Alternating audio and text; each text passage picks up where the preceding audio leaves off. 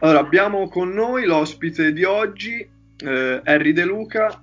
Eh, siamo onorati veramente di, eh, di, suo, eh, di, questa sua partecipazione. Harry De Luca è noto al grande pubblico come eh, scrittore, giornalista, poeta, eh, ma anche un, un, frequentatore di montagne, come ama definirsi lui stesso.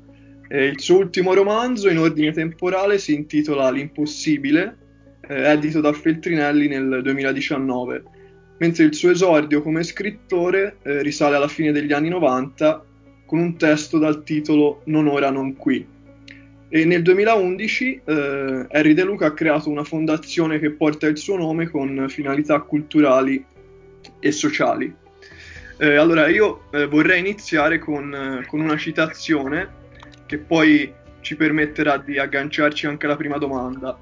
Um, il caffè sospeso è un'usanza di cortesia. Il pasto sospeso è l'offerta dell'indispensabile a chi ne manca. In comune hanno la sosta in un posto favorevole. Questa immagino che sia una sua, una sua citazione, un testo che ha scritto lei. E allora eh, questo mi, mi fa eh, così avvicinare alla prima domanda che vorremmo farle. Appena finirà eh, tutto questo che stiamo vivendo, eh, con chi vorrà prendere il suo primo caffè?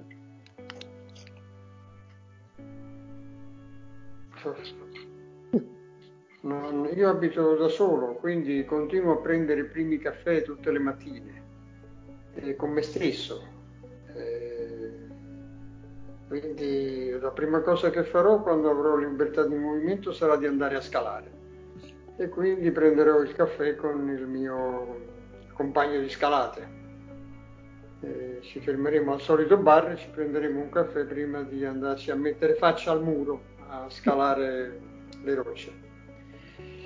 Il, um, quel testo, quella frase che diceva prima riguarda appunto questa iniziativa del pasto sospeso che è stata organizzata da un piccolo mm, centro che si chiama Casetta Rossa nel quartiere di Garbatella a Roma e dove eh, hanno, attraverso il fatto che delle persone versano del, del, un contributo, eh, con 5 euro si può offrire un pasto a una persona che non ce l'ha, che ne è privo, eh, italiano o straniero, senza distinzione. E con 5 euro questi, questo gruppo di Casetta Rossa è in grado di fornire un pasto con, normale, insomma, in cui uno può scegliere, non è una mensa è un pasto in cui uno può scegliere quello, eh, tra due o tre piatti di cosa, cosa mangiare. Ehm, ha a che vedere con um, la fornitura dell'indispensabile, sì. Um, io sono un lettore di scritture sacre e la fornitura dell'indispensabile la, si trova massicciamente eh, rappresentata, raccontata nel libro dell'Esodo, che eh, in ebraico si chiama Shmot, Nomi, e in quel libro appunto c'è la fornitura della manna tutti i giorni della, della, da quando entrano nel deserto fino a che non ne escono, per tutta la durata di 40 anni e anche nei momenti in cui la divinità è più eh, contrariata, eh, per esempio al momento della, del, del vitello d'oro, quando mentre Mosè sul Sinai si, il, il, popolo si for, forgia fa forgiare ad Aaron un eh, vitello d'oro per uh, idolatria, insomma. Anche in quel momento non cede e non cessa la fornitura della manna. E il bello della fornitura della manna è che eh, è dato in parti uguali per tutti. Questa è un'istruzione per quelli che possono fornire l'indispensabile. Non si fa nessuna distinzione tra i, quelli che ne hanno bisogno, si divide in parti uguali per tutti e poi quella divinità fece questa mossa eh, simpatica, diciamo, e lungimirante. Ehm, quella manna, se non la si consumava in giornata, poi dopo eh, se la conservavano durante la notte, poi dopo al mattino dopo marciva, non era utilizzabile.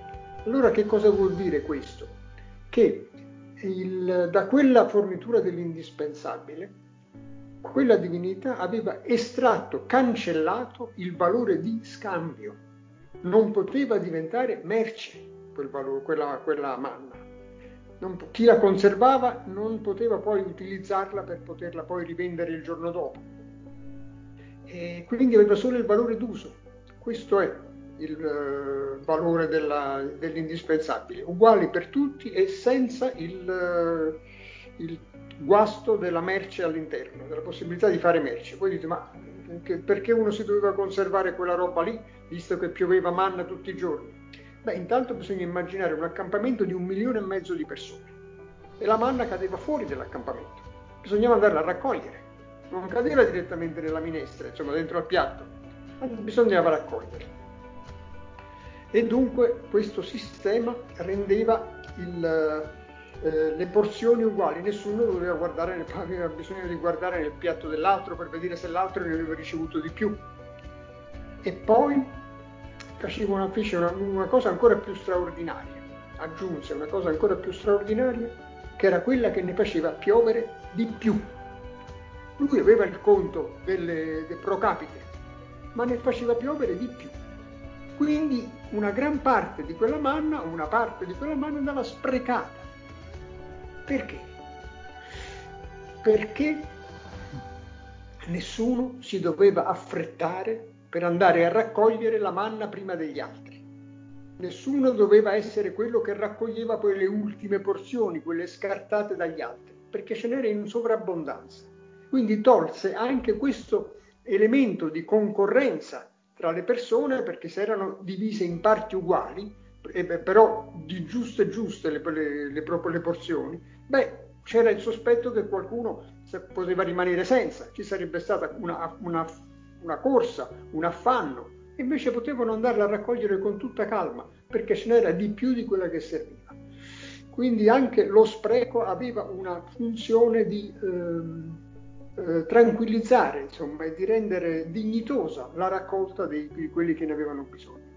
Ecco, è, queste istruzioni a proposito della manna sono per me il, il, la Costituzione, il testo costituzionale per quelli che si, si vogliono dedicare alla fornitura dell'indispensabile per quelli che ne sono privi. Benissimo, allora in, in, parte mi ha risposto, anzi forse totalmente, però mi riaggancio proprio a questo, a questo argomento e anche alla sua citazione per chiederle eh, quali sono secondo lei eh, gli ingredienti di un buon caffè, inteso proprio come questa sosta in un posto favorevole. E in parte mi ha già risposto, però le, le rigiro ancora la domanda. Eh, il caffè è molto semplice, è la polvere e l'acqua. Eh, escluso naturalmente il fatto che cioè io non, non, non, uso le cialde come si fa adesso. Eh, non so perché non mi sono mai piaciute, è un sapore che mi dispiace, cioè, mi, mi, mi, non mi piace gustarle, proprio mi dà fastidio. Dunque, ehm, basta fare, prendere, cioè, usare una macchinetta, una moca, io uso la moca, eh, metterci il caffè mm, non troppo pieno, però assestarlo bene all'interno senza premerlo e poi farlo salire a fuoco lento perché il caffè eh, non va di fretta. Si chiama espresso, ma eh, è un accelerato, diciamo, dal punto di vista dei treni si potrebbe chiamare un accelerato, un locale, uno che fa un sacco di fermate.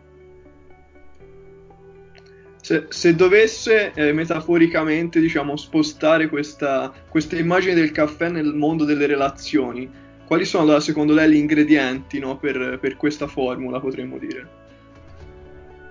Beh, intanto il, bisogna incontrarsi, perché eh, non ci si può scambiare un caffè a distanza o attraverso il, lo schermetto, bisogna incontrarsi, trovarsi da qualche parte.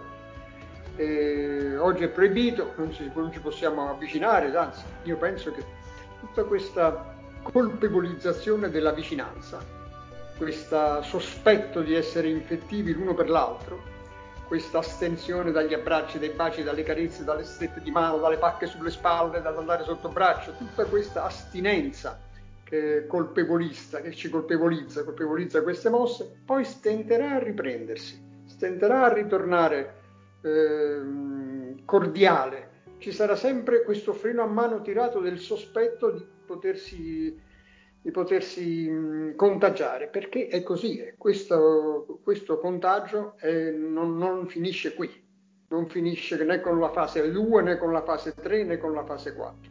Noi avremo a che fare con questa eh, presenza eh, dentro le nostre vite. E tutte queste manifestazioni di vicinanza, di affetto, e di simpatia umana che, alle quali eravamo abituati diventeranno sospette, diventeranno vietate.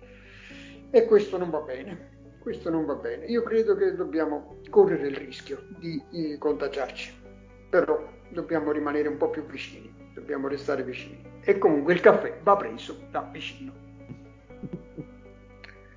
Benissimo, allora io con le mie domande ho esaurito, quindi passo la parola anche agli altri se ci sono insomma de- delle suggestioni da parte vostra. Io le volevo chiedere mh, una, un suo pensiero um, su questo tempo che ci accomuna un po' tutti quanti e chi ci sta ascoltando, ovvero questo periodo di quarantena.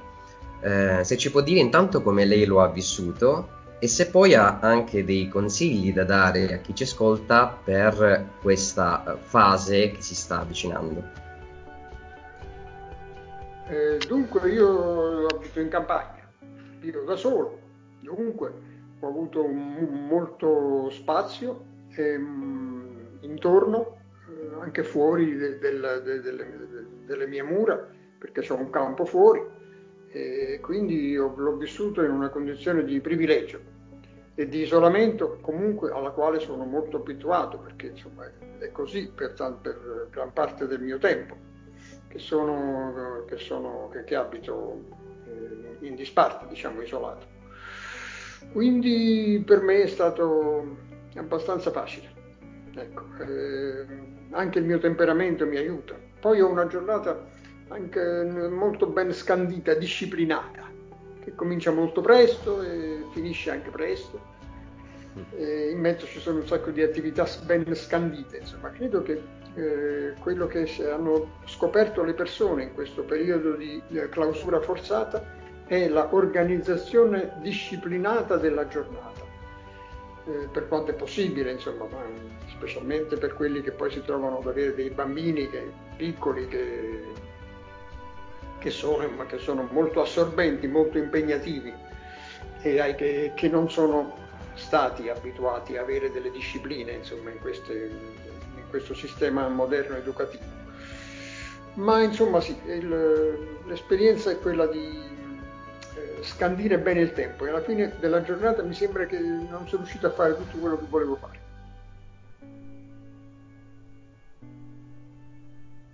No, io non ho consigli, io sono uno sconsigliato. non sono buono a dare consigli. Non posso essere di, di esempio mm. né di guida perché mi sono perso un sacco di volte.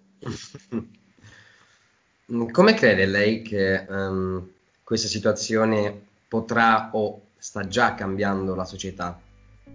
Non solo nostra, ma nel mondo? Ah, il, il, mondo ha un contraccolpo economico gravissimo, perché gli strati poveri della popolazione precipitano nella miseria, ma strati enormi di una quantità enorme di esseri umani precipitano nella miseria attraverso queste, queste fermate.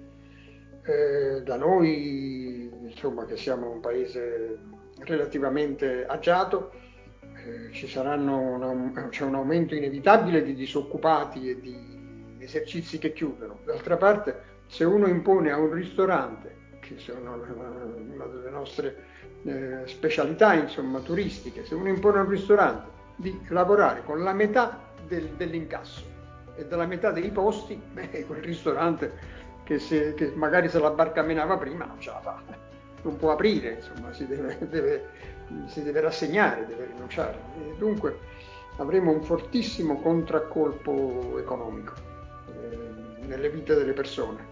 Ancora più forte sarà urgente, urgente sarà la solidarietà.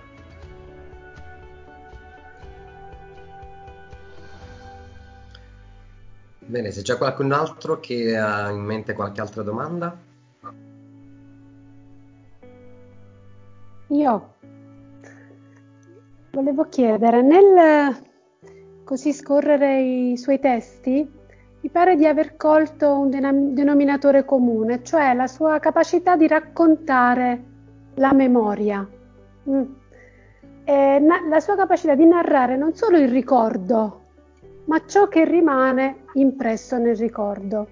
Allora, eh, la mia domanda è mm, qual è, secondo lei, in questa esperienza che ci sta accomunando, il punto luce da custodire, pur stando in una situazione così complessa, per farlo, per ritenerlo nella nostra memoria e poterlo raccontare a chi verrà dopo di noi?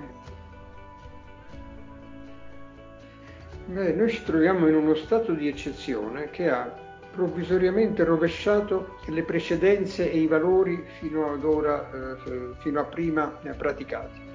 Quello, noi, quello, di cui si sono occupati sempre i governi è se, si sono occupati di economia, di leggi finanziarie, di tasse, di tutte queste attività qua. Queste sono state le, le attività della, dei governi, sono state come delle, delle, degli esercizi eh, commerciali a nome dello Stato, si occupavano di merci, di denaro. Improvvisamente si sono dovuti occupare della vita delle persone. Cioè non è stata più la, l'economia la, eh, la, guida né il, la precedenza, è stata messa in secondo piano, in terzo piano. Tutto il potere, tutto il diritto di ascolto è, stato, è passato dagli economisti ai medici. Beh, questo è questo primato della, della, vita, della sollecitudine nei confronti della vita, preca, delle precauzioni per conservarla, per proteggerla, beh, questa è un'esperienza che, che, ci, che, che ci, sorprende, insomma, è completamente nuova. E, e, per questo poi questa comunità, gli italiani, hanno così eh, civilmente e consapevolmente eh, aderito a tutte queste misure di restrizione e di eh, risparmio e di chiusura degli esercizi, delle attività. Eh, c'è stata una grande risposta civile dell'Italia. Poi ci, sì, ci sono pure quei casi, ma quelli sono, sono, casi sporadici, io li considero sporadici, quelli che hanno re- scalciato, insomma, si sono, e si sono ribellati, pochissimi rispetto, credo, insomma, dal punto di vista della percentuale. Dunque, queste due cose, il primato della vita sulla, eh, sulla ferrea economia de, del PIL di tutta questa banda qua e la coesione di una comunità che ha aderito compatta e civilmente alla, alle misure di restrizione. Quello che è delicato nella seconda fase è che dovendo fare delle aperture ecco che lì non siamo più tutti uguali, non abbiamo più quello spirito di eh, condivisione alla pari che c'è, nella, che c'è, in questi giorni che ci sono stati fino adesso.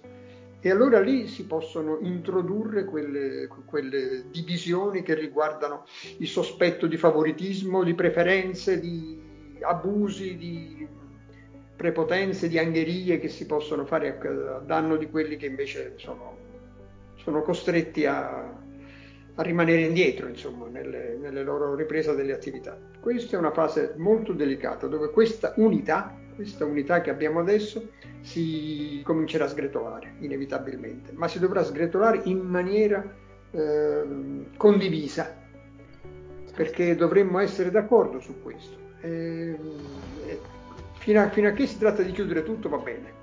Quando si tratta di cominciare a eh, riavviare, beh, lì è, più difficile fare, fare, quel mestiere di, di governo.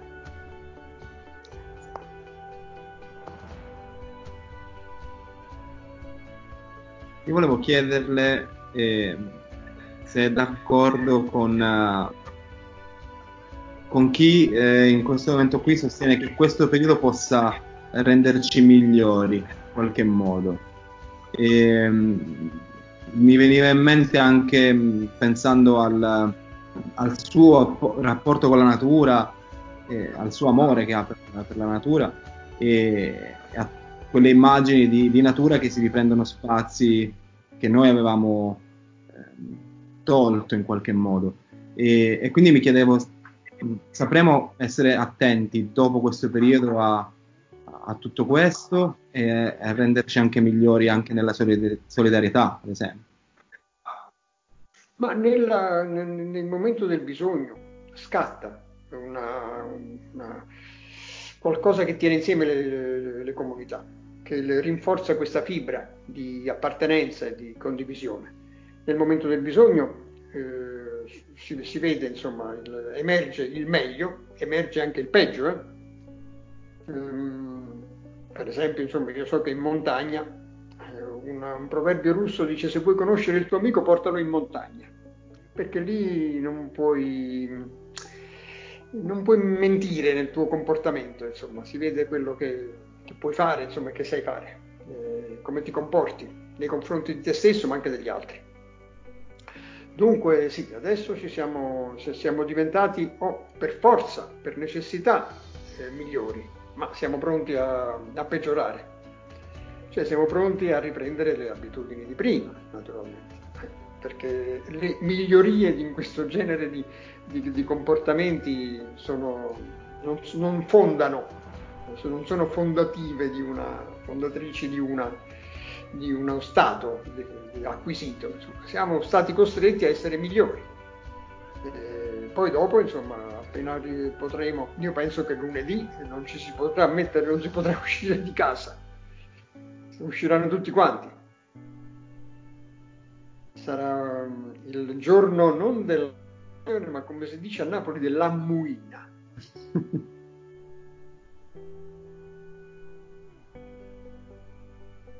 Un'altra domanda che mi veniva in mente ehm, pensando a, a, un'affermazione di Baricco che diceva che in questo periodo lui da scrittore non riesce a, a scrivere perché eh, non riesce ad avere uno sguardo eh, lucido sulla realtà e lui mh, paragonava questo periodo a un forte ronzio e per lei che è uno scrittore vale lo stesso oppure, oppure no?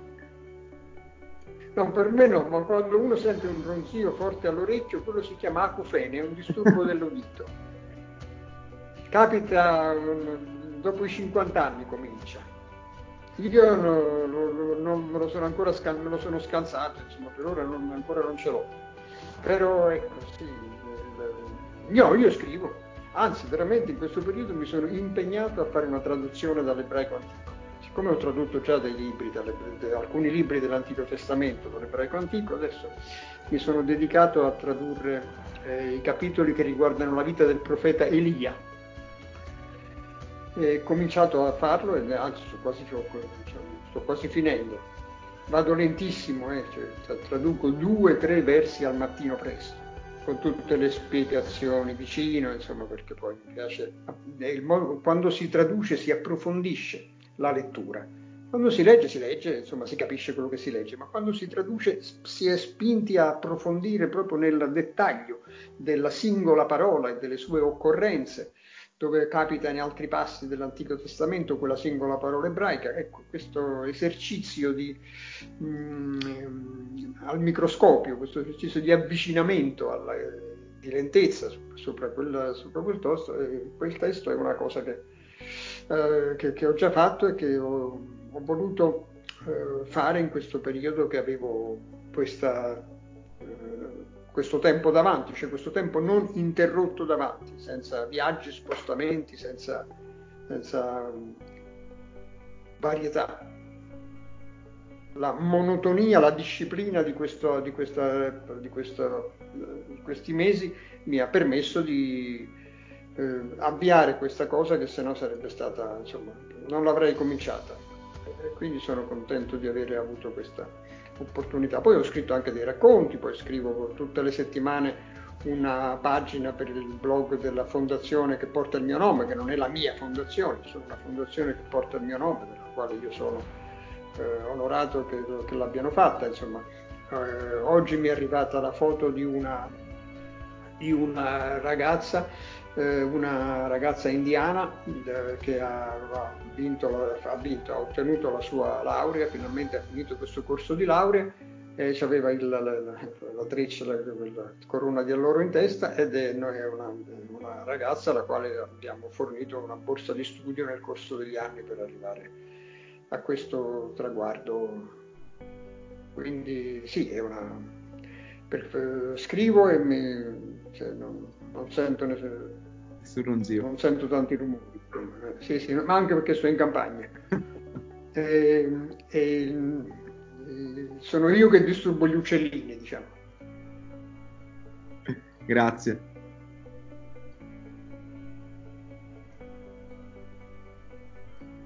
Ma anche io vorrei farle una domanda, no?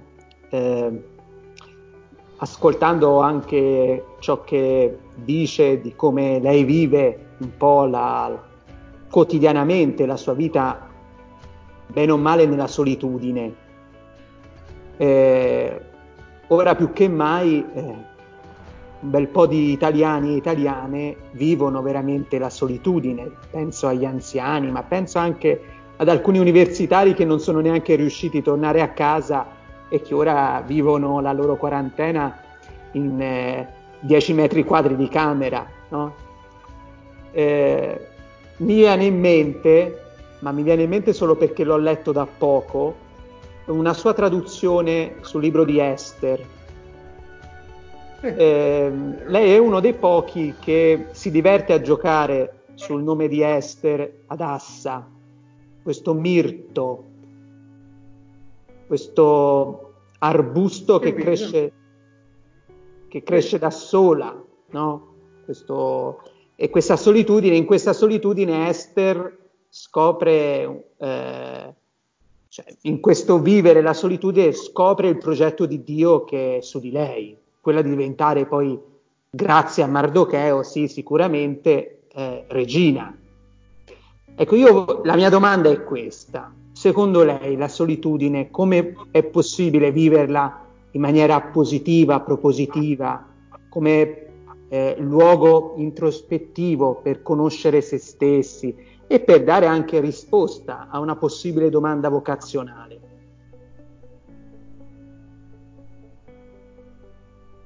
Ma per me è, una, è stata una questione di temperamento. Io sono nato a Napoli, ma il mio temperamento mi avrebbe fatto eh, nascere più volentieri in un fiordo norvegese. E invece sono finito in un vicolo napoletano. E dunque questa presenza di, importante di densità e di fisicità intorno mi ha ehm, procurato una capacità di isolamento. Ecco, io sono, riesco a isolarmi con- completamente e non ho bisogno di un luogo ameno o solitario, mi isolo proprio da solo. E anche in mezzo a una folla posso stare completamente chiuso, eh, impermeabile. È una mm, che mi è venuta per- all'inizio come mm, per motivi difensivi, diciamo, del, mia- del mio temperamento nei confronti di quel luogo. E poi eh, fa fatto parte della mia, de- de- de- di tutto il resto della mia esperienza. Eh, ho avuto la fortuna di crescere in una stanza piena di libri, erano i libri di mio padre. E dunque ecco che quei libri mi hanno eh, giustificato eh, la solitudine, me l'hanno giustificato, mi hanno giustificato l'isolamento. E nel frattempo, mentre mi difendevo e mi nascondevo dietro i libri, perché certo quando uno mette un libro davanti al naso scompare tutto. Il libro ha la capacità di far scomparire ogni eh, luogo intorno anche il tempo intorno fa scomparire. Ci sono due momenti in cui un prigioniero non sta in cella, quando dorme e quando legge un libro. Quando mette davanti al naso quel, delle pagine e viene assorbito da esse, ecco che scompare il luogo in cui si trova. E così è stato per me, ecco, scompariva eh, quella città, scompariva tutto. Dunque è mio, il mio avviamento all'isolamento è stato molto favorito dal fatto che sono cresciuto in una casa che aveva i libri.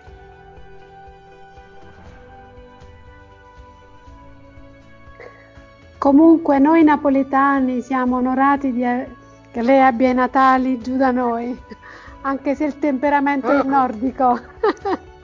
Il Siamo temperamento molto è onorati. inutilmente nordico. Sì, sì, no, il temperamento è inutilmente nordico, ma io sono completamente napoletano. Completamente napoletano. I genitori dono. napoletani, Adesso, adesso, sto parlando italiano, ma quando sono da solo con eh. me stesso e quando devo insultarmi, parlo napoletano. Ecco, Io parlo okay. continuamente napoletano con me stesso. Sì, sì, sì. Mi, mi, mi, mi protesto contro me stesso in napoletano. Mi, incoraggio in napoletano. Ah. Canto in napoletano. Napoletano è la mia lingua madre. Ecco, l'italiano è, mia, è stata una lingua di seconda quella che ho trovato nei libri e quello che si parlava con mio padre, che però non c'era mai, quindi si parlava poco l'italiano. Certo. No, no, io sono completamente napoletano. Quando mi ha pubblicato il primo libro, eh, uno, uno, scrittore che mi aveva scritto la quarta di copertina non aveva messo che, che, che il fatto che ero napoletano e io ho preteso che ce lo mettesse invece. Ho avuto questa bella faccia tosta eh, perché era una denominazione di origine controllata che volevo che, che garantire, garantire. Io sono scrittore napoletano. Sì, sì. Provengo da lì, non ci abito, ma provengo proprio da lì. Moto dal luogo e da quel luogo là.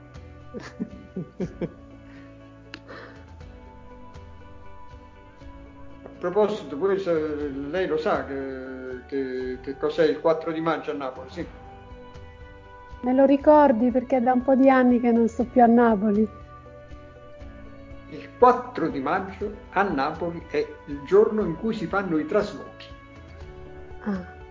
Tutti gli affitti delle case uh. eh, vengono, scadono il 4 di maggio. Il 4 di maggio ah. si facevano i traslochi e anche gli sfratti si facevano se uno non poteva pagare il 4 di maggio era sfrattato e buttato in mezzo alla strada. Mm. E dunque c'è anche un poeta napoletano, adesso non mi ricordo chi, che ha scritto, sulla, fatto scrivere come là, sulla sua lapide, facciamoci quest'altro 4 di maggio. Il 4 di maggio è il trasloco. L'ultimo 4 maggio. Bellissimo.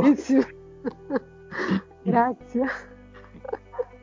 Ok. Va bene, ci salutiamo così. Bene, allora noi la ringraziamo tanto per il tempo che ci ha dedicato e speriamo di, di risentirci e di rivederci presto, magari non, non solo via, via, Skype. Ecco. Eh, grazie. Sì, sì. Un caffè. Un caffè, un caffè insieme. Grazie ancora. Con la moca.